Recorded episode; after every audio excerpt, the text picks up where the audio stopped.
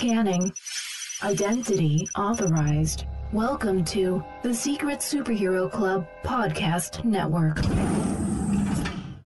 Welcome to the Animation Station Podcast. My name is Josh, and today for episode 149, we are joined by a very special guest, Mr. Elijah Bailey. How you doing, man? I'm good, thank you. Very special. I haven't heard that like associated with my name in many years, but thank you. Yeah. Oh, no problem, man. Well, you know, it was one of those. I've been on two of your shows, so, you know, I had to repay the favor. Yes, thank you. I appreciate that. And those shows were hilarious. They were fun, and, yeah, I give people shit about them all the time. See, that's the best. That's the best. All right, so now, Elijah, tell our wonderful listeners a little bit about yourself. This like, who is, let's deep dive now. Who is Elijah? Capricorn with dark brown eyes. Long flowing locks, literally, like this flowing black locks. And I'd like to think of myself as, it's weird because I love animals, and I always I'm a hawk. I'm always in the sky searching for a new endeavor or something. So podcaster, martial artist, former musician, because I don't practice anymore. I gave that up. And then lover of games and nerd culture. That's basically who I am in a nutshell, and a fur father. I have three dogs. That pummel me. And you say we've got the one show, and then we've got Unlocked, but then you have like 17 and a half shows. Okay, so let's see, where should we start? Black and Studios, the Black Box, is on hiatus. That was the first show that kind of launched everything. It used to be called The Show with No Name because we weren't creative enough to think of a name. Well, see, that's a good name, The Show with No Name. And then, after we changed, we're like, dude, we should have went back. And Richard was like, I already drew a black box. And I was like, we're just sticking with it.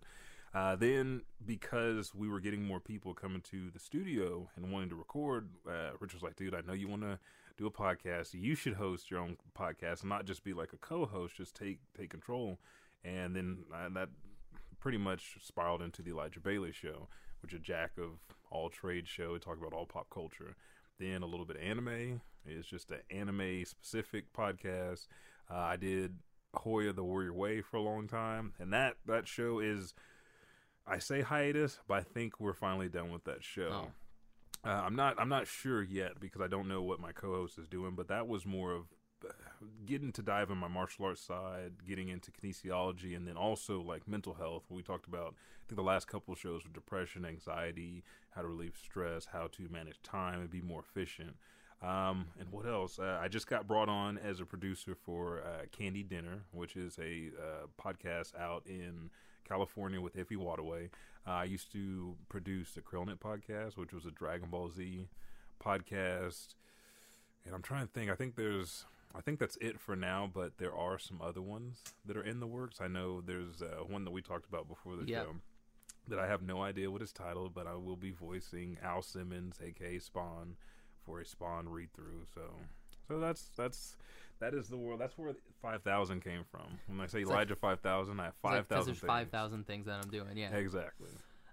So you've got a little bit of anime. You've got the Elijah Bailey Show. You sometimes do the SPM. Yeah, the Superpower Movie Podcast. Yeah. We got about that one because we're on hiatus because John Stone, my co-host, bought a house, so he's moving. But that's all comic book, live action, animated films, and then just a lot of bullshit between me and stuff. That's just basically it. So why, what was so special about, a little bit of anime and, SPM and then, all these other, what was so special about that? Why'd you want to go and talk about those? That was a little bit anime spurred. Monica came on, our 23rd or 26th podcast, and we wanted to have a voice actress on the show and kind of get in that, let's have some guests on the show. And then Monica's been doing this forever. We're both friends with Monica. Let's get her take because we just get to hear the dubbing. We don't know any of the stuff behind the scenes. When she was on the show, I was like, you know what? You should have your own podcast. And then we named it A Little Bit of Anime. And then, God, maybe 6 months later, A Little Bit of Anime became a thing because we both love anime. And I wanted to dive in and learn more on the voice acting side from Monica. And then just, watch new anime. Because I was like, dude, I'm getting to that place where, what do I want to watch today? Cowboy Bebop again. What do I want to watch today? Trigun again. What do I want to watch? Just watching the same things over and over. Yeah, so this was a way to force me to watch more anime and then dive into the world of the industry. So, because I know we talked to, I think our first guest was Marissa Linty, who came on and got us on Hanbok and some other anime. And I was like, dude, this is what the show should be about. So instead of let's just making it like two friends hanging out talking about anime, let's actually like collect more friends through this podcast. And now it's we're broadcasting on Twitch, mm-hmm. and we're getting new friends, new followers that are talking to us constantly about, like, we're having anime polls and battles every day. But the love for anime is what spurred that one. Superpowered Stone, I don't even know what brought that up. I think I was just like, dude, we need to talk about comics. Like, I haven't been reading that many comics. Mm-hmm. I just bought 250. Give me a month to go through these comics, and then let's go ahead and break this down, because I think I was looking towards Richard's son, Caden. Like, if I had a kid, what knowledge do I want to pass on to them? There's good stories and good lessons, and sometimes it's just a stress relief to read comics. Same thing mm-hmm. with anime, same thing with video games. So the more knowledgeable I am, the more I can incorporate life lessons into the things that I sometimes take for granted, are things that are fun. And that's how I taught martial arts as well. Like, if you like music, if you like sports, if you liked Dora the Explorer, there's some way for me having knowledge about it, we can communicate this as something that can help you progress in martial arts and in life as well. So. Yeah. Oh, man. So let's kind of... let's bring you on the anime side, since this is the animation station. Yeah. We'll bring you on that anime. So, what was your first anime? Like, what got you into anime? Okay, the first anime was Speed Racer. All right. What got me into anime was it when, you know, they were driving next to each other, and then, like, he'd knock a car and then it would, like, fly off, but it would still be right next to them with the explosion, even though it was supposed to go like 100 miles an hour. That's a close second. It was the monkey in the trunk. That's what got me, because Michael Jackson had a monkey. They had a monkey. I was like, dude, this is perfect. But really, when I found out what anime was, is when Dragon Ball, like, Little Goku was on Sci-Fi mm-hmm. before it got on Toonami, or before I found it on Toonami. I remember those, like, what did they call their Sci-Fi? It was something very clever, but they always had, like, good, like, different anime on. And like, they had oh god, I don't know. I'm trying to think now. I was like, I know what it's called, but I know what it is, but I don't know what it's called. I don't even remember. Like, I remember seeing Goku fighting Yajirobe. That was the very first episode I saw in Dragon Ball. And then at that time, for whatever reason, they started it all the way back at the beginning, where he's on the mountain and he's, you know, kicking the wood, and then he goes to get the fish and he's peeing in the water, in the lake. But the one between him and Yajirobe, I was like, this is weird. This kid looks like because I was in martial arts, he's like, he's in shape and he's fighting this bigger guy. This guy's going to be a brute. Yajirobe was fast. He had reflexes. He had, like, Wolverine-type senses at the time. I was like, you know what? I want to watch this again. So I looked at the clock. I think it was like 4:30 or 4 o'clock. I was like, I'll just come home tomorrow and see what's on again. Started over, and I was like, dude, I got to get back to that episode. Maybe this is like the 4th episode, so I'll watch 4 episodes, and I'll get back to him fighting this beast guy. And then turns out, it's like towards the end of the series, and it just captured me. I was like, I never knew that there were shows or anime about martial arts, and I'm heavily into martial arts, so I got to get on this ride, and I got to continue it and see where it takes me, which has taken me all the way to Super and the Broly film. Yeah. So Little Dragon Ball first. Mm-hmm. And honestly, so when people ask and be like, you big fan of Dragon Ball Z? It's like, I like Dragon Ball mm-hmm. more than I like Dragon Ball Z. The humor is spot on. Yeah.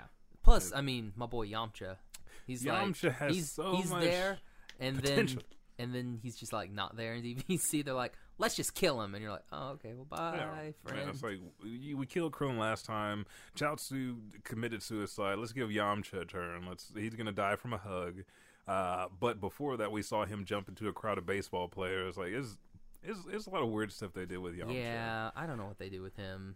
It's just I don't know. He's like a punching bag, and it's sad, because I'm like, oh, not poor Yamcha. If you have a character with scars on their face, they have to be badass. That's like a rule. And he was a bandit, but his downfall was girls. Mm-hmm. And I don't know. Yamcha, he let me down. He did, yeah. It hurts. But I will play inside with him in any of the games, just because that's disrespectful. Like, everybody shits on Yamcha, and then you get beat up by Yamcha. It's like, dude, this is horrible. It's like, well, you should do something with your life then. Probably practice as Yamcha until the end. Oh god! It sucks that he wasn't included in Super. I mean, yeah. You know, I'm just like, man, he's like one of the strongest humans, though. It was, yeah. That's Plus, all I'm he has say. The cool. He has like the coolest attack ever.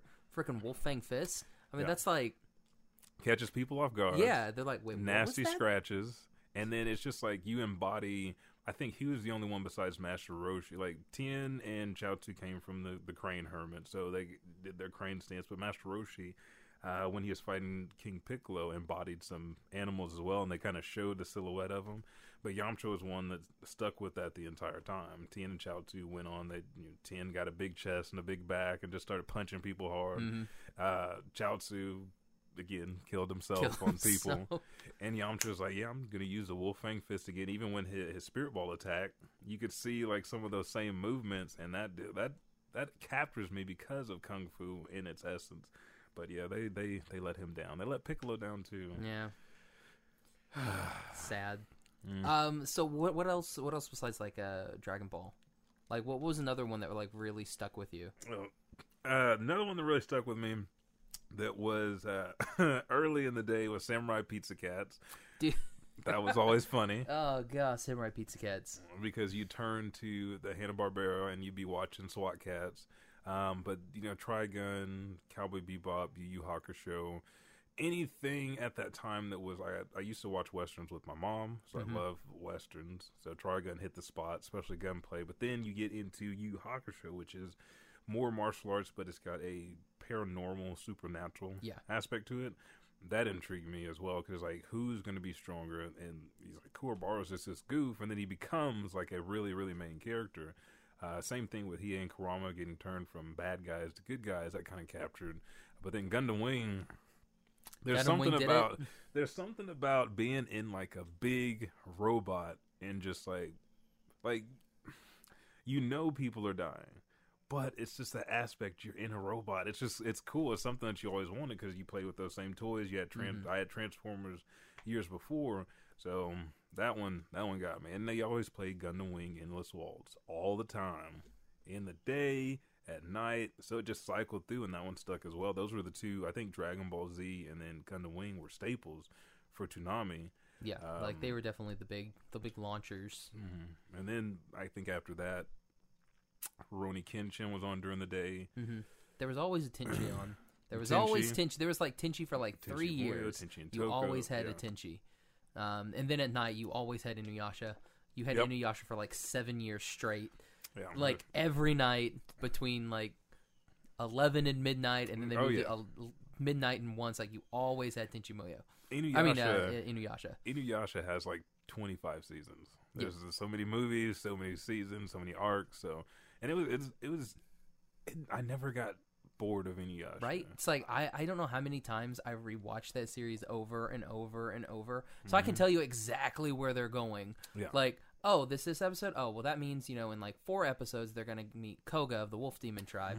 And then, Koga. After that, then you're going to meet and it's just like, oh yeah. Oh yeah, this is where Kagura of the Wind dies and Shishomaru cries and you're like, "Oh no." Yeah. Yeah. So God, dude, that was like... sad. That was sad. Like when Kagura went, I was like, "Oh man." Like I don't know what I'm she just wanted to be with Shishomaru that last time. I was like, oh no. And it was it's just so telling, that show, because I wanted to learn learn Japanese. So we talked to Wakana down at Tamashi, and she said that, and we had her on before, she said the way that she learned is listening to American songs and watching TV.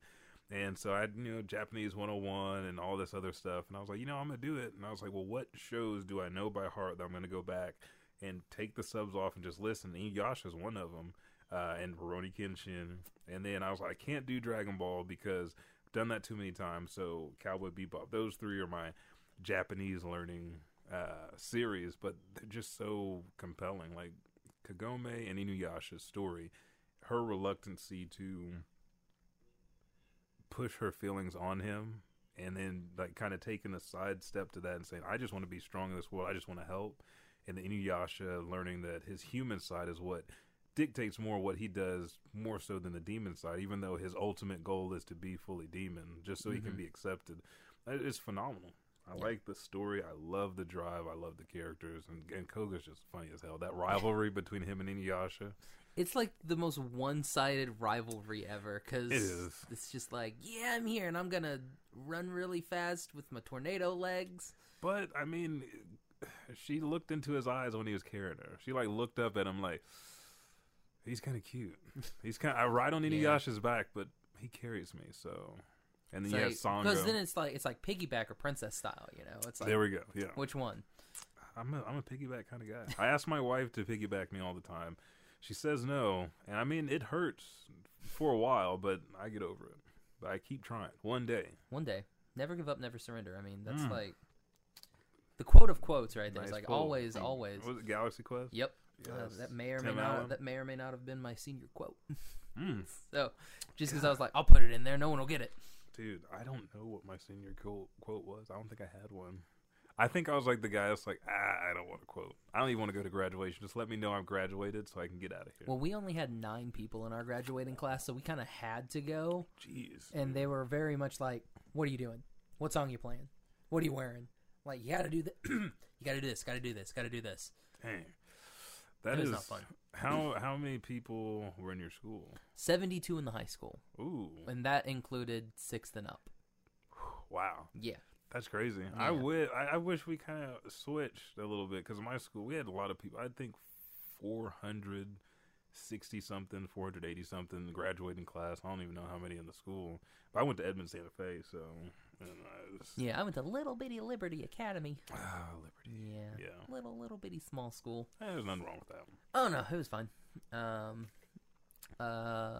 lot of forcing stuff down your throats, though, you know.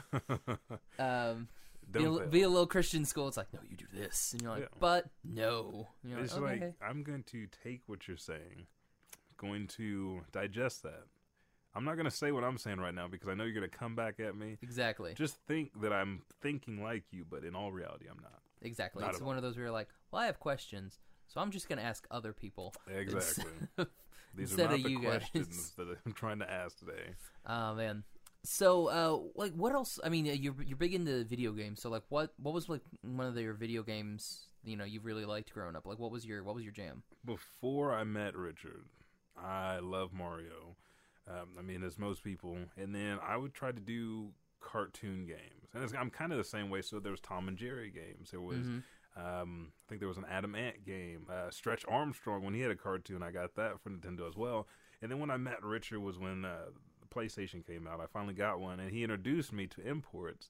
So, again, it reinforced that love. It was a final bout for Dragon Ball GT. It was Gundam Battle Assault 1 and 2. And we just go to each other's house, pop the lid up, put the spring in, put the jack in the back. You have your disc, and then take that out, put the other one in, and you can play it. And you would think that I would have learned some Japanese, but I just know which button. Yeah, which button to press. Yeah, it does which. And so from cartoons and Mario to more anime-centric games, and then... It's just like little stuff, and I say little stuff, just like things caught my eye, like Zone of Enders. I was at Blockbusters walking through, and I was like going all the way through, like, ooh, I want to do this, and then, oh, Bloody Roar, and oh, this, and then I saw Zone of Enders. I was like, that's cool, that's another mech, so let me go ahead and try that out, and then played the first one, and I was waiting so long for Blockbusters to get the second one, or get it back from whoever rented it so I could play the next one. That just took over, and I started looking, Devil May Cry, Final Fantasy, started looking anything that had a very unique cover. Brute Force, like the big muscle guy in the back, another guy, and then 2 girls. Like, is this a team of 4 people that you can play together? Is it 2? Is it co-op? Is it just individual? And so those are the ones that kind of grip me. Just not a whole bunch of triple. It was a good mix of AAA titles and then like kind of a lot of more indie stuff. Yeah. Yeah. I want to say, like, my first, like... Because, I mean, I had a Super Nintendo growing up. Mm-hmm. And so, like, I played, like, RoboCop... Like, I didn't have a lot of good games. I had, like, RoboCop versus Terminator, Double Dragons versus Ninja Toads. Yeah, Battletoads. Battletoads. I got that, too. Yeah. I had the Lion King game. Hard as hell. We did not handheld. I don't know if you can beat that game. Like... I've never. I don't know. It's to me, it's impossible. There's no ending. No. At all. Because like when you there's and then you'll sometimes get like that weird level where you're like Pumbaa and like they're dropping things and you're like, I don't know how I got here, but I did. And now, but I don't. And now I'm stuck here. Exactly. And this is no longer fun. Exactly. I'm done with this. I'm done. Yeah. Yeah. You're just like I'm so confused. Like the farthest I got was like there were hyenas, and I think that was the farthest I've ever gotten. We got to the same spot, and then I was like, done. Because like you're like in a pit, and there's like 3 hyenas, and you're just like, what am I supposed to do? I can't jump on them because they kill me. I can't stand because they'll kill me. What am I supposed to do? Do I let roar? Them kill you? Do I just let them kill me and then start all over? That's the game. Yeah, yeah. That was. I remember playing that with my cousin Joel. I'm like, dude, I don't like this game anymore. I don't want to play it anymore. They had one for what was it? Aladdin. Aladdin was tough as well. Magic carpet ride, lava coming up. You can't. I couldn't get past the magic carpet ride bit. It's just like, no, I'm done. I'm stuck here. I just live vicariously through my friends that have said they've beat it, but I've never witnessed it. Yeah, same. It's like, oh no, yeah, we beat Lion King. Be like, no, you haven't. There's no proof. There's no proof anywhere that you've beat it. The developer said this game is not finished, so you're definitely lying. Yeah, like, and then like I had an N64. Like the only thing I really ever remember playing on it was Smash Brothers. Had a PS2. Broke Kingdom Hearts. Then I don't think I really played anything else on it. Then I got an Xbox, and then that was Halo kind of started it, and that's where I was because like when I got a 360 and I was able to play on the Xbox Live, that's like the majority of my video game. Like history is playing Halo with my friends and playing Asshole Tactics, where we would get 5 people and then we would go on a 4v4. So one of us would be on the other team, and I always because it was usually the last person to join, and so I always wanted to join last so I could be that person. And whenever there was a vehicle, I was like, I get in the vehicle, I drive over to one of my friends, they'd hop in the back, and I would drive them to my team. Because I can see them on the radar. Exactly. Yeah. So I'd be like, all right, kill them. And then if they killed me, I'm like, well, that's a team kill. You can't team kill. I'm going to boot you. It's just like telling me, like, all right, guys, they're over here. Yeah. And you're just like, just come this way. Halo was that unifier for everybody. There's so many things you could do.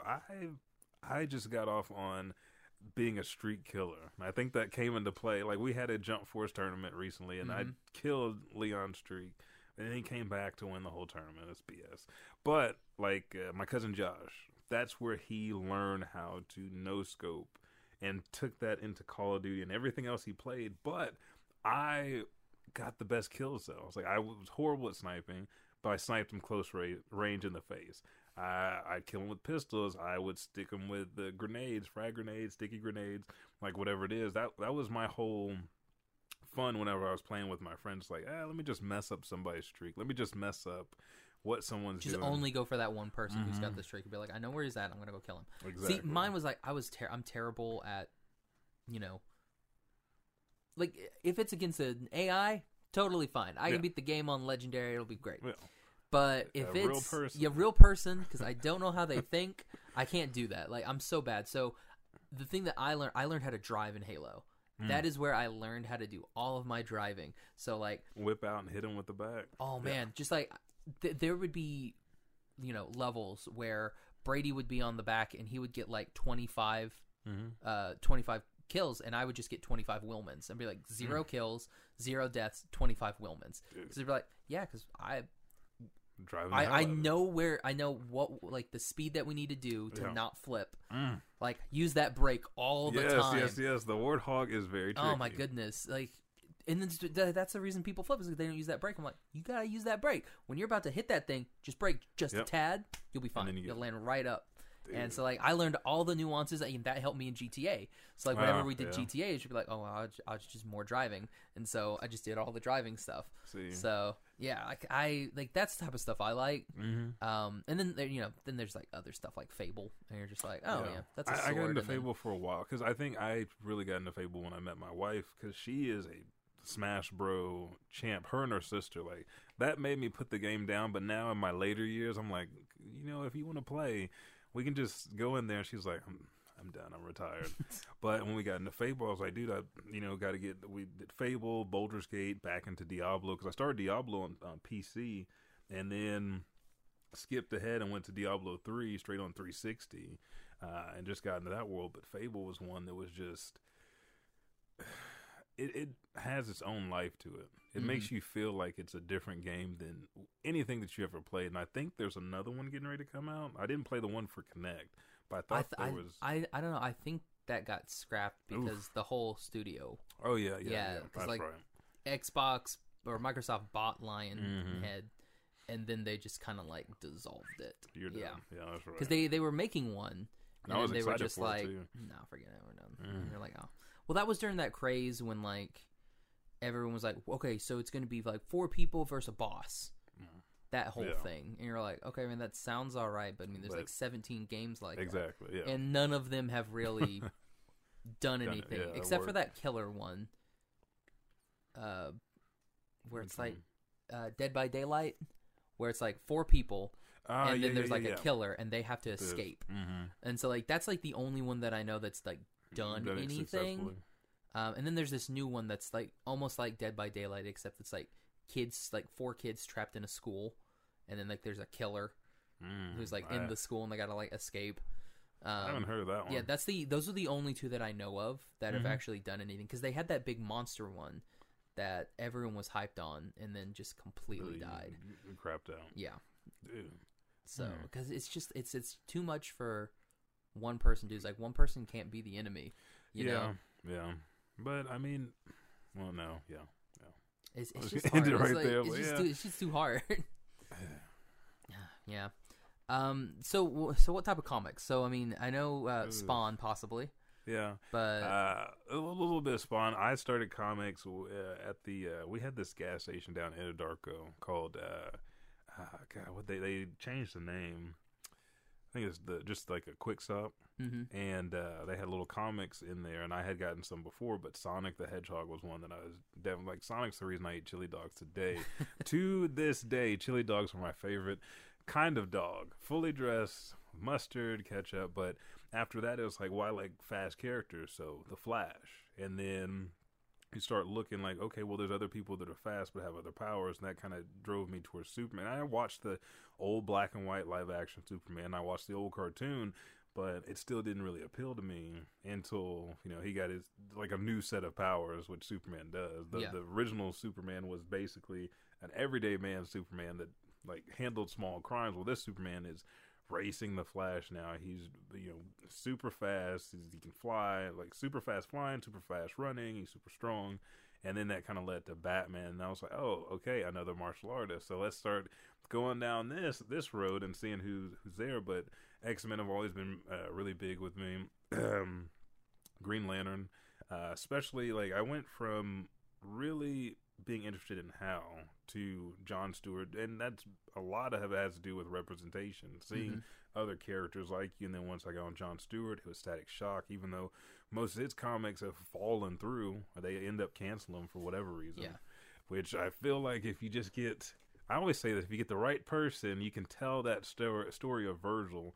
But I guess since they had Black Lightning, they didn't really have to focus so much on a kid that has which sucks, because, like, I loved that Static Shock TV series with Phil Lamar. Mm-hmm. Yeah, like, that was and really when good. He was on, like, we talked about that, and I was like, dude, that was a good series. Oh, like, it didn't last as long as it should have. It should have, yeah. Like, because I think they only got, like, 2 or 3 seasons. Like, that could have been, like, 5 or 6, man. Yeah. Like, if it was 3 seasons, it was right after, like, Richie discovered he had powers, and he was helping Static, and they had, like, a little tiff, and then it's just, like, gone from the face of the earth. And you're like, oh. Well, that kind of sucks, but I mean, it's on the DC universe thing still. Now, so like it's I put it in my little queue thing because I'm like, I want to rewatch Static Shock, but at the same time I'm like, there's so much stuff to watch on there, like I'm waiting for Young Justice to finish so we can do all of Young Justice again. Stone has been telling me, and that show when Young Justice came out, it was just so good. The artwork was good. Mm-hmm. The voice acting was good. The story was good. And then the double crosses and the turns. Yeah. And then it's like, dude, this isn't like, I don't even know. Maybe it was in the second season. I was like, this, I don't know why I haven't said this before. I thought of this, but this isn't a cartoon for kids. Like, there's a lot of adult themes in here, like pregnancy and everything else. So, like, why did they, like, and then that's like right around the time they canceled, like, why they canceled it? There's so much that can be done here. Yeah. But yeah. See, it, like, to me, it's one of those, oh God, I hate that car so much.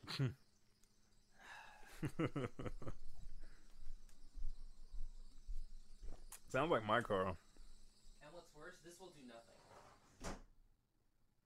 Just like, well, just very, a little bit, minimal, yeah. All right. But yeah, I was kind of DC heavy for a while, and then a lot of cartoons got me into more comics because I always knew of Spider-Man. I read his stuff, mm-hmm. and I was like, it's okay, and he's swinging and everything else. But then the more that I saw, like, I think the first probably 5 episodes of the Spider-Man animated series, I was like, well, maybe I need to go back, because it was hard, because my mom was a single mother, and she was leaving me in Anadarko with my grandparents to come up to the city and work, and then send money, and she'd come down on the weekends, and then when she could afford an apartment, we moved up here. And I remember these conversations all the time. I was like, man, can I get this? Can I get that? And it's like, no, not right now, and blah, blah, blah. And I was like, well, Drew has it. Well, if you want to be Drew, go over there and ask his parents if you can stay over with Drew, or you can do this, because otherwise you're going to have to wait until you can get it. Ninja Turtles was another one, like, and I didn't get to read, like, I think I got to read 2 of those comics before Mom was like, hey, you don't need to read these. Yeah. Blood and stuff. They're a little bit bloody. And that's when... Which I love the fact that, everyone's like, yeah, Teenage Mutant Ninja Turtles now are like, these mm-hmm. goofball idiots. Yeah. But like back then it was like, no, ninjas, yeah, no, they were ninja killers, yeah. guys. They stab people in the face, cut off arms, and then they go back and eat pizza with a giant rat in the sewers. And they love that life. That's their life. That's the life they want to be. Vigilantes around the city.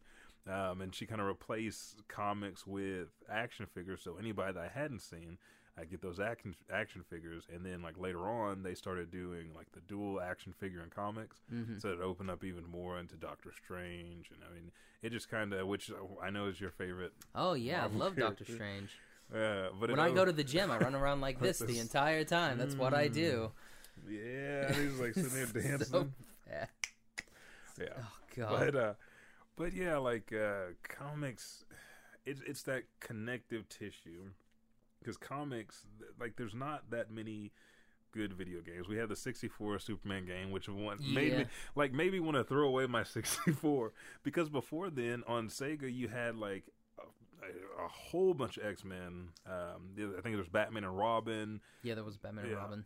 There's just like Spider-Man had several games, and it kind of tied that thread a little bit. Like, when they're not fighting crime, or how do they fight crime or different crime? Like, what if we have like a big villain? What if this is a world threat or city crime? And it's got different perspectives. So it's like, well, I wish they'd do that in a video game. Then you're in the video game, and like you're kind of limited with Sega, but once you started getting up to PlayStation, you're like, man, I wonder what else is going on. And my mind always thinks in the background, like, if I'm doing something, I have to have music on. I have to have at least one other thing going mm-hmm. to make my workspace and my mind like very compartmental. So when I'm thinking about reading the comics, I'm also thinking about the game, and then thinking about what's happening in the animation, or what could be happening out there for that character, to give that character more growth and development. So I got off of comics for a little bit, but went back to them very easily, because it's just so liberating to read somebody else's creativity. And I think I really got real hardcore when Greg Capullo and Scott Snyder started writing for Batman. That I was like, was that the Detective Comics one, or was that the just the Batman run? The Batman runs, like the Quarter Owls and oh yeah, and all that. And I even bought my father-in-law the whole deal of Quarter Owls. He's like, man, we've been waiting for this, and I was like, hey, I got you. Your birthday's coming up. I'll get you the 75th anniversary. But then that I was like, man, what other stories have I not read since I've been off? And just going back and rereading, like, Hush, which I keep telling Richard to read. I was like, he's not read Hush? No. Bro. Richard has a problem. Tell him Josh said to, and he'll be like, who?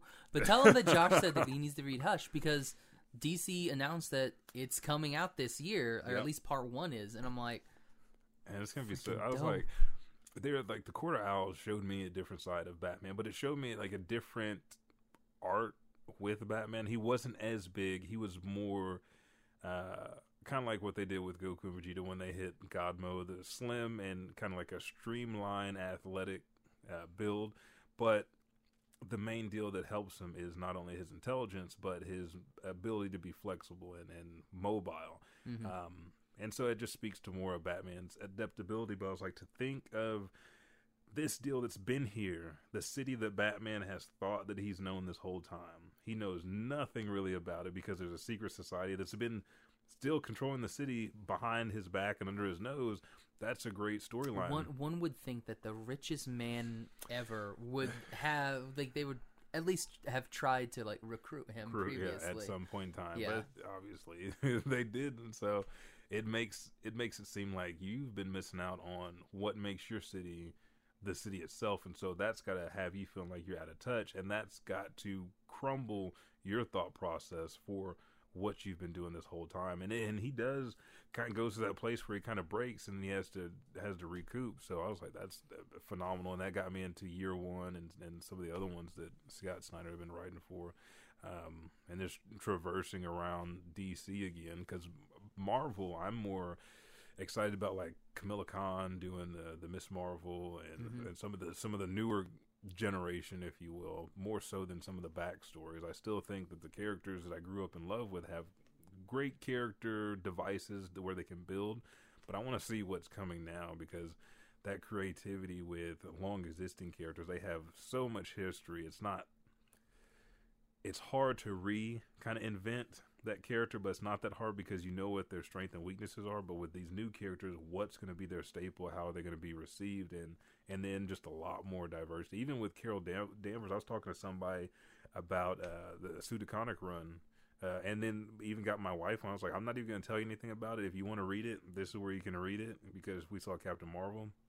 She loved it. I was like, this is better than the previous stuff, and we'll go into the previous stuff. Her mohawk and her mohawk ears and yeah. all that stuff when she got killed by Rogue. Mm-hmm. Yeah, I was like, I can't.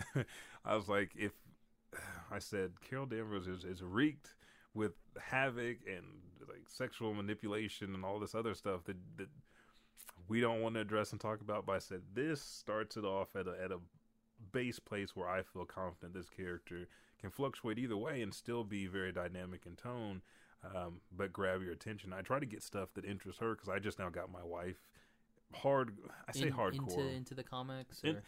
She's like lukewarm into the comics, but anime. Like, there was a time where she was like, I don't want to watch this, and I don't want to watch Dragon Ball Z because of this. And I was like, you do know the anime that you like to watch is shonen. So you're within that realm, you little boy woman. you love this stuff. And so now she's dabbling more into that. And then I think because I've made some good suggestions for her, she's dabbling more into comics. But I have to just like leave them on the table for her, and then she pick it up whenever you want. Like, I think leaving our room on top of her jewelry box is the Infinity Gauntlet. It's just sitting there on top of her sweatpants. So whenever she wants to read it, it's just sitting there. It's just like, mm-hmm. Yeah. Just come and take it. It was on the bed like 2 days ago, and I was like, no, because she gets disrespectful sometimes. The dogs jump up there, tear this deal up. So let's put it up here. So every time you walk out of the bedroom, you can. It's like right there. It's right there in your face. Yeah. So what do you think about the whole like Disney's take on the Marvel movies? Because we didn't really talk about it too much when you had me on, because we were talking about Trash Movie. But, yeah. So what do you really think about like these type of movies, or the way that they're going? And then we'll kind of go into the whole Fox bit. Okay. So first part is, I love the fact that we're getting stuff off the pages in live action, because I always wonder, how are they going to make this character feel like the character in the comics, and then how are they going to make it look? It's going to be campy and have the suit, but when Iron Man came out, I was like, dude, I love the suit, I love the armor. If they keep it very subtle, tones aren't too bright, I think this works well. And then give him that attitude, and then some of the changes that are very happy. I would like more of like dire straits. Like, I know Thanos was our biggest deal. That's the problem that I have with these movies. Like, there's never a point when any of our characters are ever in danger. Yeah. Whereas, like, on the DC movies, you're like, oh, no, yeah, they're going to kill somebody now. It's like, they killed Superman. And you're like, oh, well, I mean, kind of knew he was going to die, but, you know. Yeah, like, somebody's going to die in these films. We know that, but Marvel's like, I wish they would change that because I think it would add more depth to, like, Captain America transforming to Nomad. That was cool because you see even he's there to fight the good fight, but his demeanor changed. If you had more high risk stakes for him to actually contemplate, that gives you the reality of Steve Rogers. I think this latest run those out, and we talked about it a couple episodes ago. He's contemplating being Captain America. He's like, I've been the captain, I've been Captain America, I've been Nomad, but how can I say that I represent the people if I oppose the government that I'm supposed to be with? And it's like, if they brought that into the Marvel universe with the Sokovia Accord, I think it would have gave it a little bit more depth instead of making it, you know, you're not my friend because you didn't stop your friend from killing my parents. Yeah.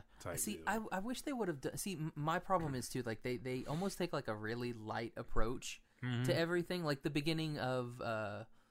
what? Age Old Time? Dang it. The first like I hate the first event. What?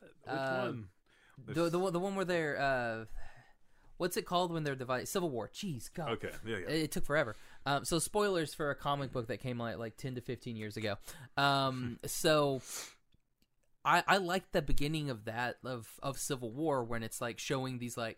These cool new young superheroes, and like they're filming like this reality show, and be like, "We're gonna go get this guy," and this other guy's like, "No," and then he ends up blowing up a school bus and a whole bunch of other stuff, and I'm like, that would have been a cool way to start because then you could have done something where like, all right, some of these superheroes they do need to be kind of reined in because that was the whole point of Civil War. It's like, these kids weren't They were just regulated. They were just doing whatever they wanted to, or these superheroes were just doing whatever they wanted to, and it caused a bunch of people to die.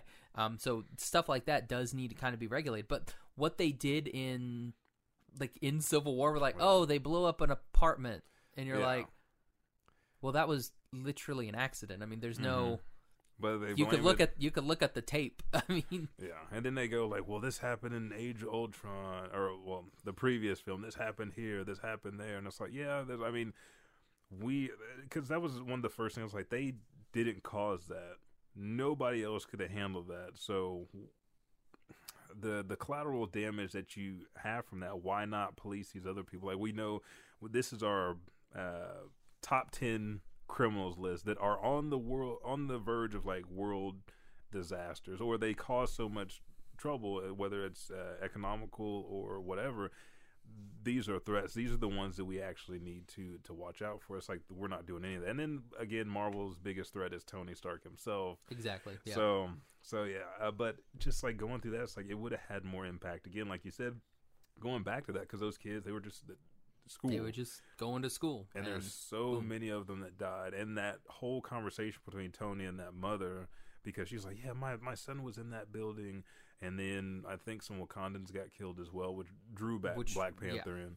And then there was a second attack that actually killed his father. But it's like, if you give at depth, like what happened, like collateral damage for adults, you're like, okay, they were driving, they were doing this. There's no way around it. But with the kids and families that are here, because you have negligent superheroes that just want to, like, I know the manager wanted to boost ratings, but they want to make a name for themselves going after it. Yeah, that's something that needs to be addressed. And going after a dude who had like PTSD too. Yeah. And who is volatile in himself. And I'm just like, yeah, maybe y'all should have paid a little bit of attention there, but. And then even with the deal between the Punisher, when they bring him into the underground and he kills, and Cap's like, this is why we can't trust him. And he gets super pissed, and the Punisher is like, this is what you guys set out to do. Yeah, you hired me to do this. Like, this is what I'm here for. And then he has, like, a moment where he's, like, breaking in his heart because he idolizes Steve Rogers. Then there's so much stuff that goes back and forth with him. Those dynamics, I think, would actually transform the MCU into, like, a mega comic almost conglomerate, because you would get every aspect of it. It wouldn't be complete doom and gloom, but there are stakes. There are people that are anti-heroes. You do have heroes. You do have villains. And we need to make sure that we get the line straight so people know, you know, what to do. And even like, I think they just did Doom Patrol. Yeah. And I was like, that's Doom Patrol's cool. To go around and think about that aspect. And I think there was one with Alan Tudyk that got canceled. And he was Batman. He was like a Wayne. He was Wayne's cousin, Bruce Wayne's cousin. And he had a company as well. Can't remember the name of the show because it wasn't a, it was, now I'm blanking. Yeah. But to show like the repercussions of what happens, which kind of went into Spider-Man Homecoming. They're picking up all the shrapnel and scrap and the alien tech. Like, show what happens to the everyday man based off of what's going on. Show what happens, why these stakes are so high for the comic book characters. Show why each individual on this planet, no matter if they have abilities or not, needs to be worried about what's happening.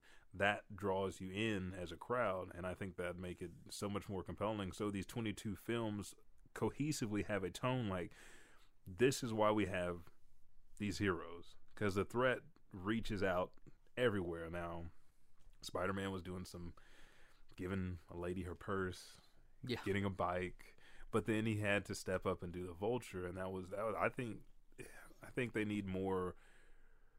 I think they need to pull from the comics a little bit more than Disney trying to. They'll see. They're trying to they're trying to make, you know, popcorn movies and movies that are going to appeal to a lot of people to make a lot of money, which is smart. I mean, financially, you're doing the right thing. But I mean, as comic book movies, I don't feel like they're comic book movies. Whereas like DC takes the complete opposite approach. They're like, we're going to make a comic book movie for comic book fans, and then other people can see it too. That's basically what they do. And I'm like, I kind of dig that approach a little bit more. I mean, do they make questionable decisions? Yes, they do. But I still want to see it. Yeah, exactly. Like Shazam. I'm like, if I'm going to go see any Captain Marvel film, I'm gonna go see Shazam. You know. Mainly because like I don't like what they're doing with like going back in the past type of thing. Like for Captain America, that works because you're like, well, his whole thing is he's from started, the past and frozen. But I mean, like you could have done Captain Marvel. You could have made it 2016. Yeah, you didn't have to make it 1994 and then shove a bunch of, you know, Blockbuster and Radio Shack references down everybody's throats. And Sam Jackson didn't. It's like a completely different person. Like, it's like, yeah, I know people change over the course of time, but he lost an eye, and that like took all of his personality away. Yeah, it wasn't Chewie in the film; it was Goose. Yeah, Goose was the cat instead of Chewie. Yeah, he lost his eye, and then didn't want to tell anybody how it happened. I was like, that I could understand that. You get black eye, I'm like, oh, I'm not gonna confirm or deny that I was hit or I was kicked, but something happened. Yeah. Like, I fell down the stairs and hit a doorknob. How's that how it goes? She didn't hit me again. Oh man, like stuff like that. I'm just like, but I mean Shazam. I'm like, yeah, I'm gonna go see Shazam because it's also like that's a comic book type of thing. I mean, like the whole, you know, just like story of it's a 14-year-old kid who. You know, finds this creepy old man and puts a cape on and just like just Shazam and boom, he becomes this superhero. It's like, what kid doesn't want to be a superhero, especially when you know? And Levi portrays him correctly. Like he's excited about having powers because he's not an adult. And like, how would you handle that? Because every kid wanted to have superpowers, reading comics or playing a game or watching anime. They wanted to be that character. So how would they handle that if they were able to have this adult body? And then I think that I was kind of pissed because I was looking at Warren. I was like, oh, I want to go up to the balcony, but I think Shazam's in 4D here in Oklahoma now. So I want to go and see it that way because I don't know how they could. Well, I heard the Warren's like gone downhill since. And Regal, so, Regal's point system is bullshit. Like, oh, you want a small popcorn? 10,000 points. Like, you only get 10,000 points by watching 100 movies. Like, okay, or you want this T-shirt? It's 150,000 points. Like, that makes no sense. That's why I do AMC. Like, I just go to this one right here, because I mean it's like 5 minutes away. Plus, it's like I go there and like if I watch like 3 movies, I'm gonna get $5. Yeah. So then I'll be like, all right. So then I can get like a free drink or a free popcorn or something like that. So I mean, yeah, that's why I do that. But I was listening to an episode of the Rooster Teeth podcast, and they had Zachary Levi on. Yeah. And he was talking, and he sounds so genuine about this movie. Oh yeah, he's stoked about it. And like he was talking, and he's like, yeah, it's kind of like Big, but there's never been a time like in any of these type of like a kid becomes like 13 going on 30 or Big or something like that, where your kid and your adult exist in the same universe. Mm-hmm. So like in one scene he can be kid, next scene he can be adult, and then vice versa. And he's like, that's what makes it cool. And I was sitting there listening to it, and I'm like, if I was on the fence about wanting to watch Shazam, listening to him talk about Shazam would push you over the edge. Yeah. So that's a fun one. If you guys don't think you want to go see Shazam, go listen to the Rooster Teeth podcast with Zachary Levi. Yeah, go check that. Old Chucky. Do it. Did you see they're doing a Chucky remake? No, I don't like Chucky. See, that was Chucky was the reason I don't like horror movies, because I saw that when I was maybe about 4, and I used to have in my closet a big, huge cardboard box full of stuffed animals. Mm-hmm. And so he's sitting in there lurking, isn't he? Well, no, there was a it's also kind of like the same reason why I don't like Sesame Street, because I don't know why, but there was a big Grover puppet, like full-size Grover, like in that box. Yeah. And he was just like there, and like I was digging for a toy one day, and then there was this big Grover, and it scared the crap out of me. Because like it was just on like an arm, so I pulled the arm, and then like his mouth is open and his eyes are all big, and I'm like, nope. I get that. Like, Chucky scared me because my cousin was babysitting me, and she's like, "Yeah, you want to watch this movie? It's about a doll." And she knew it was a horror film. That's mean, dude. I was in the kitchen. Like, I remember she was watching me, my mom, and I think my aunt or my grandma or somebody, because we used to live in the house all together. And they were coming back like, "What are you doing?" I might have even been crying in the kitchen. I was like, "Vanessa turned on this scary movie, and it's this doll. He's gonna get me." And I had like a shit ton of toys everywhere. So the next thing I know, like, my aunt was, she's in the military. I think she was in Mississippi or something, and she came. They were moving up here to Oklahoma, or moving back, and she brought a Chucky doll. She's like, "Yeah, everybody's in," and they had this whole run of Chucky dolls. Dude, I threw that sumbitch away. I threw him in the trash. I fucking punched him in the face. I was doing all kinds of stuff. Just like bury it outside. Exactly. Like burn it, bury the ashes, and then pee on it. It's just like, I don't want any of this. But like after that, like growing, like it didn't turn me off of scary movies, because I was still on Hellraiser and a whole bunch of other stuff. It's just like the doll was like not that far from my height, and it's like no, because you think like, oh, adults, they're slow. Like the only one that's fast is Michael Myers, and he can walk, speed walk, whatever. But I was like, I can get away from the rest of these deals somehow. But Chucky's like right there with me, and he's supposed to be your best friend. I hated that. But then when I started going out, just dating, like, oh, well, scary movies, that's a good way to get a girl to lean up on you. Bam. Oh, I got you. You know, you okay. Don't worry about it. So that changed it around. And then me and my wife love horror and sci-fi, because I fell in love with aliens. And like, see, like that type of stuff, like sci-fi horror, I can do. But like, if it's like demons and shit, like I can't do demons. Dude.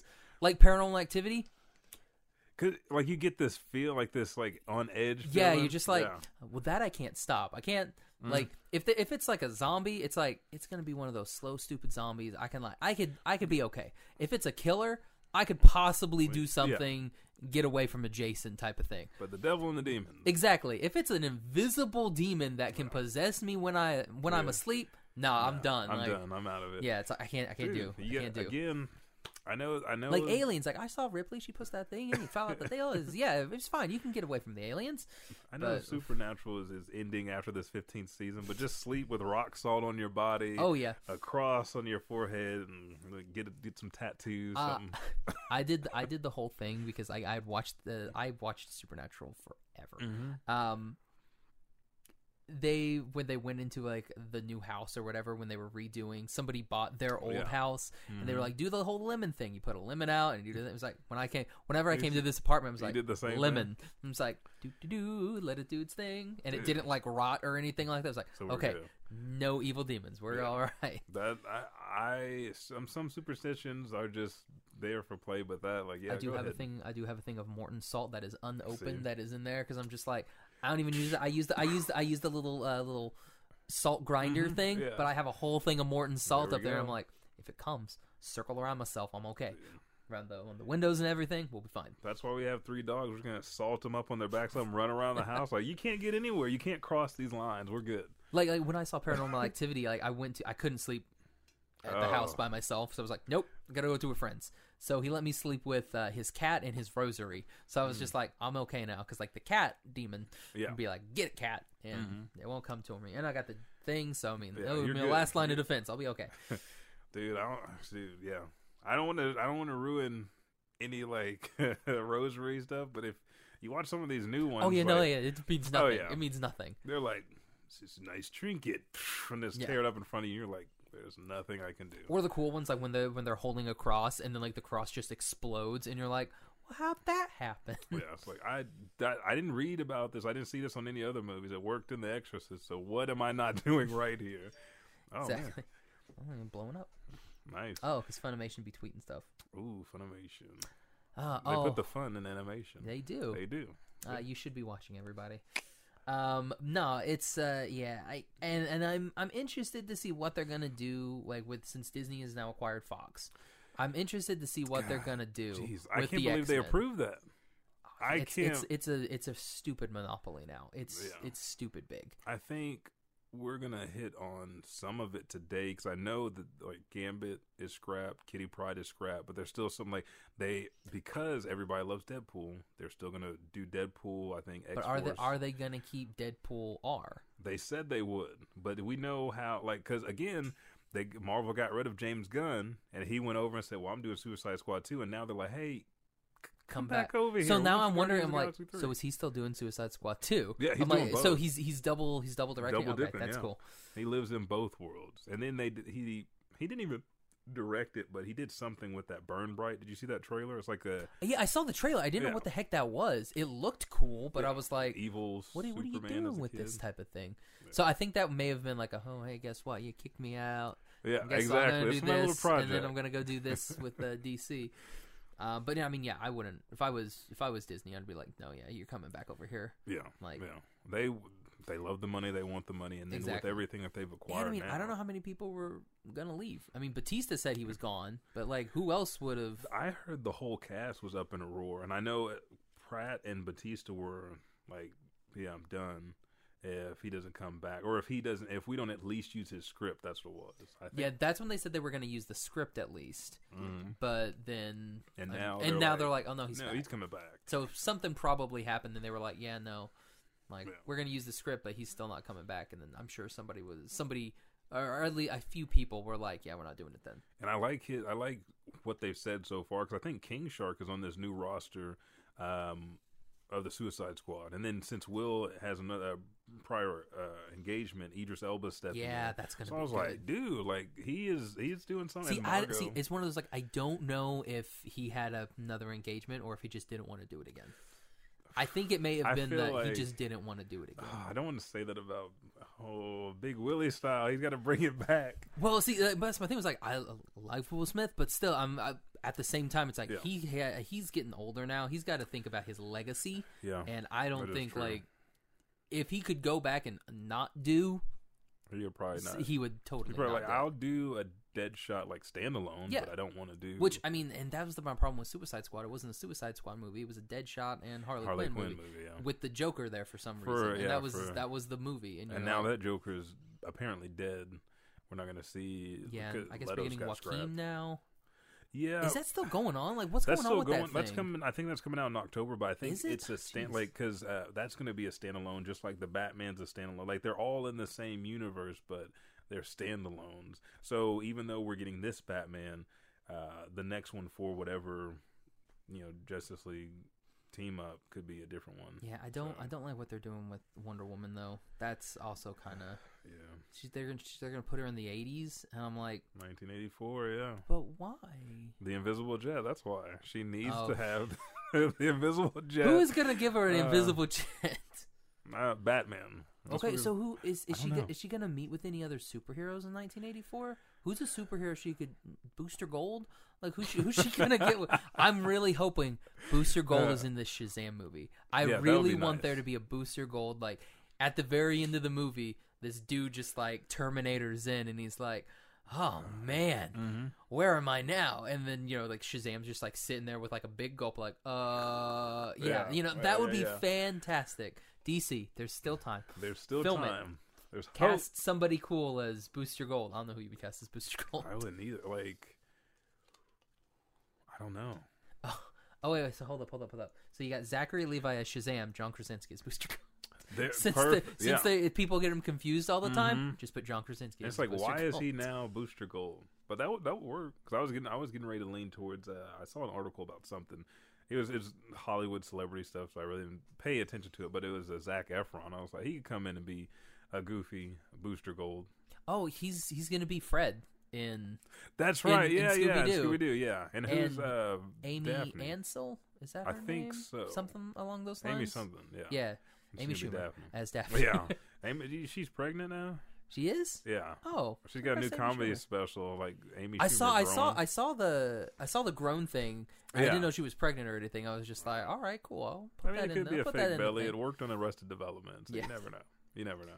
But yeah, I think DC, like, get the Flash, whatever you want to do. If you want to do Flashpoint, if you want to do something else, get that Flash film taken care of. Get a nice director, because I feel like. Birds of Prey is going to be really good. Yeah.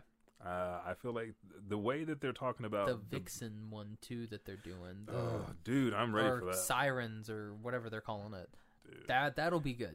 That's going to be... Like, the female films and the girl gang films, I think, are going to do really well, because you get to expose different sides. You get to show more than one female aspect. Like Wonder Woman, she goes from, you know, kind of being held back by... Themyscirians, because they don't know, you know, what's going to happen. They don't want her out because it'll lead to this. And then she has to find her own confidence, and she figures out she inspires people. Well, if you have a cast of 3 or 4 different women, they all have different personalities, kind of like they did with Ocean's 8. Everyone's there for a different reason, but they show you a different type of woman in today's society. And they can show you a different type of woman as a superhero, because they're going to have to deal with that much more of being a superhero and having to save lives and risk their lives. So I think those are going to be more compelling, because we've always got stories about males coming in and saving the day, and they're supposed to be strong. And then so the inverse of it, we show them at a weaker state. Do they get upset? Do they cry? Do they do this? But we've had that story told thousands and thousands and thousands of times. So let's change it up and get some of these films in, which when you think about it, it's like, well, I don't want like another big cast, big ensemble. But it works in the directive that the dynamics switch from conversation to conversation, whether they're in a single or both of them are in the same frame, or it's a battle or whatever. You get these different aspects that really right now I think we're getting like the best versions of those, either animated in anime or animated in whatever DC's putting out. So.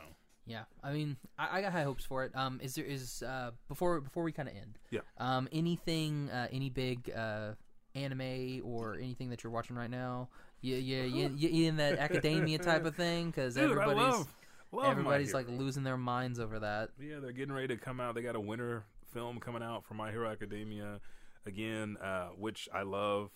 But really, it just captured me. I never thought I would be into another card game type anime like Yu-Gi-Oh, Chihara Furu.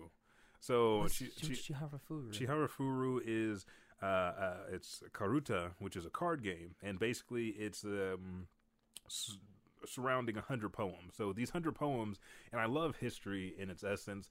When I was doing a lot more martial arts stuff, we'd have the Korean side and the Japanese, like the Okinawan side, and we learned the history behind the katas and the meaning. So each one of these cards has a verse of a poem, and there's different parts. You have your official readers, which sing or recite the first verse, and once they start the second verse, you have to pick out the card that goes with it. So they're reading the verse, and you have to pick it out. But it's you and an opponent. We both set our cards up differently, and we have 15 minutes to memorize every card in the field.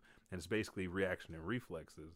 And the girl is Chihaya, and she is kind of overshadowed. Her sister's real beautiful. She's a model at a young age, so her parents don't really take notice of her. But she finds Karuta by this kid that he just transferred. You know, the out-of-town kid, transfer, doesn't have friends. He's kind of quiet.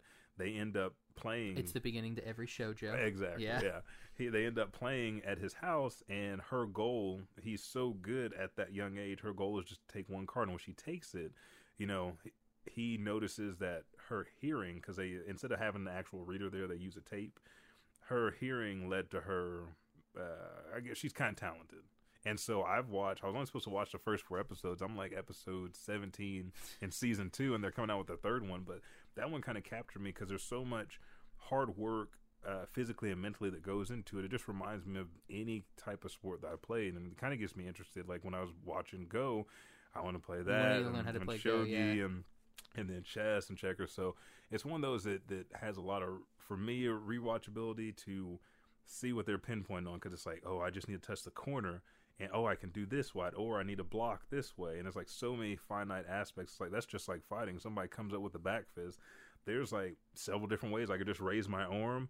If we're really fighting to wrap around, I could break their arm. I could trip them, or I could just block here, extend my back fist there. I could just sidestep. I could duck underneath with a hook or a smash. Or there's so many possibilities for one move.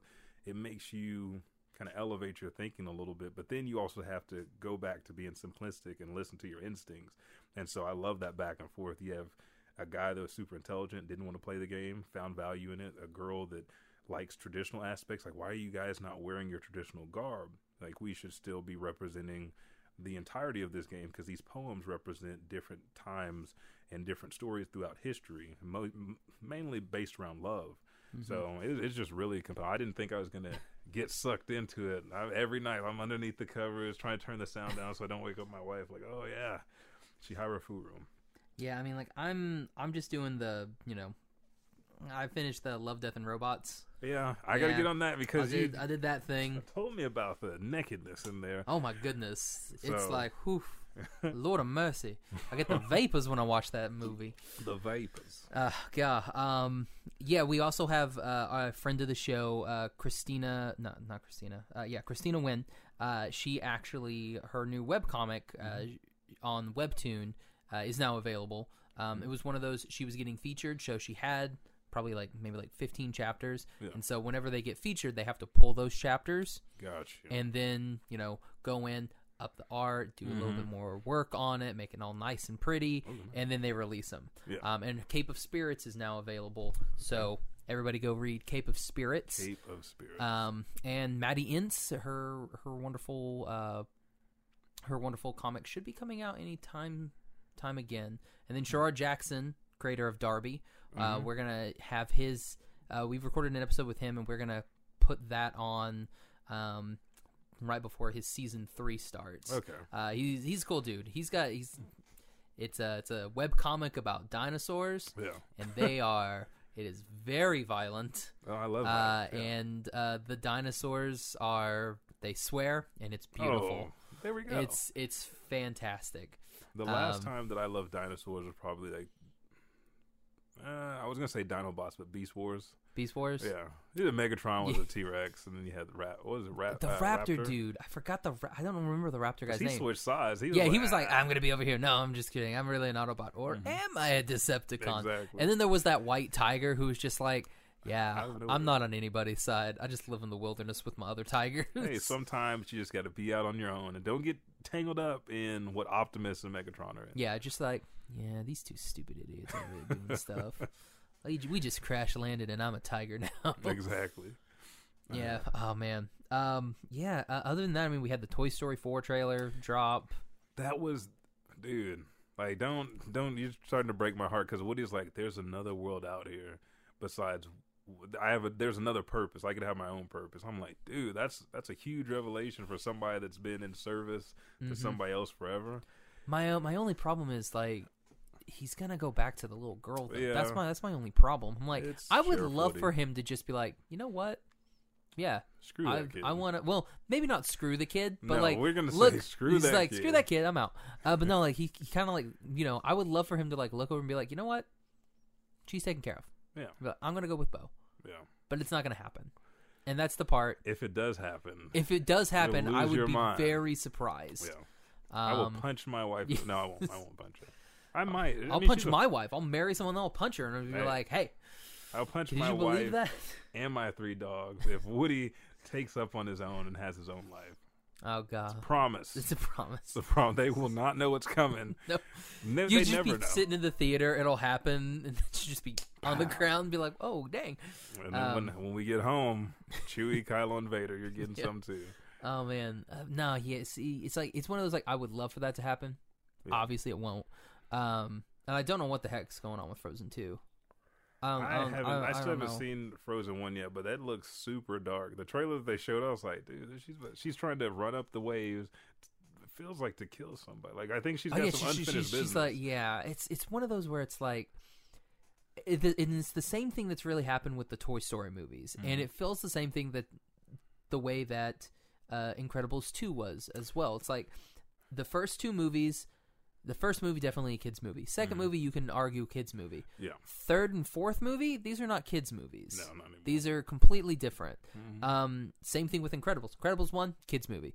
Incredibles 2, I'm like, maybe the parts with Jack, but that was about it. Yeah. Nothing else about that is a kids' movie. Fighting that raccoon. That was the, that was it. That was the kid movie moment. And then when he's with the one little small black-haired lady.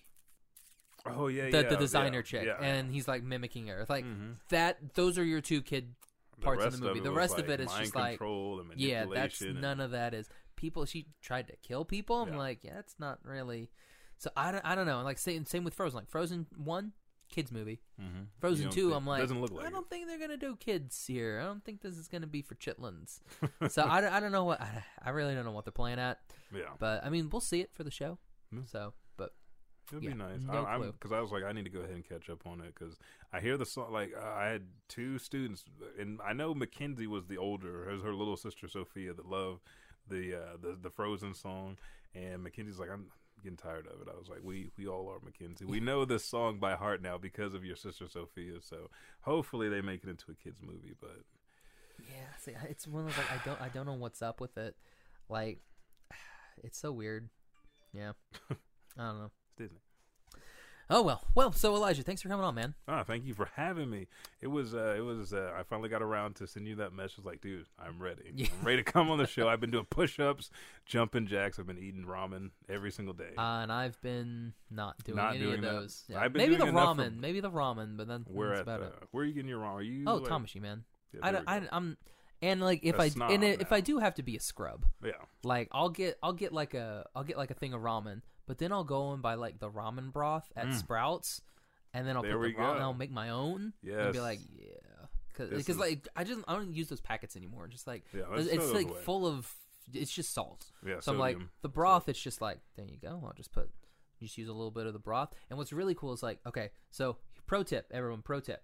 This is a good way to make ramen. So learn this from Alton Brown. So you get you put some ramen in a foil. So it's just. Bit of ramen. Yeah. Then you put about half a cup, or it's either a cup or a cup and a half, or of the broth in there. And you can usually just use chicken broth or whatever, but I use the ramen broth. And then it's like take some shrimp, put some shrimp in there. You can put some onions in there, put some peppers in there, and then just kind of hold it up, put it in the oven for about 5 minutes. It steams it, gets everything. Take it out, pour it in a bowl. Delicious. Done. Yes. It's fantastic. It's like, wow, this is 1,000 times better than any of the homemade ramen that I've ever made. But no, yeah, I'll go to Tamashi. Yeah. Like on a drop of a dime. Yeah. I'll go over there, get me a keizo, garlic fried rice, Japanese curry, tonkatsu. Is the Japanese curry good? Dude, yes. Is it? Okay, because like they didn't have it over at this one. Or the Midtown one. They took it off. I think it's. Is it just at the Edmond one now? I don't know because last time we went, which was about we went like 2 weeks ago, and they still had karage. Really?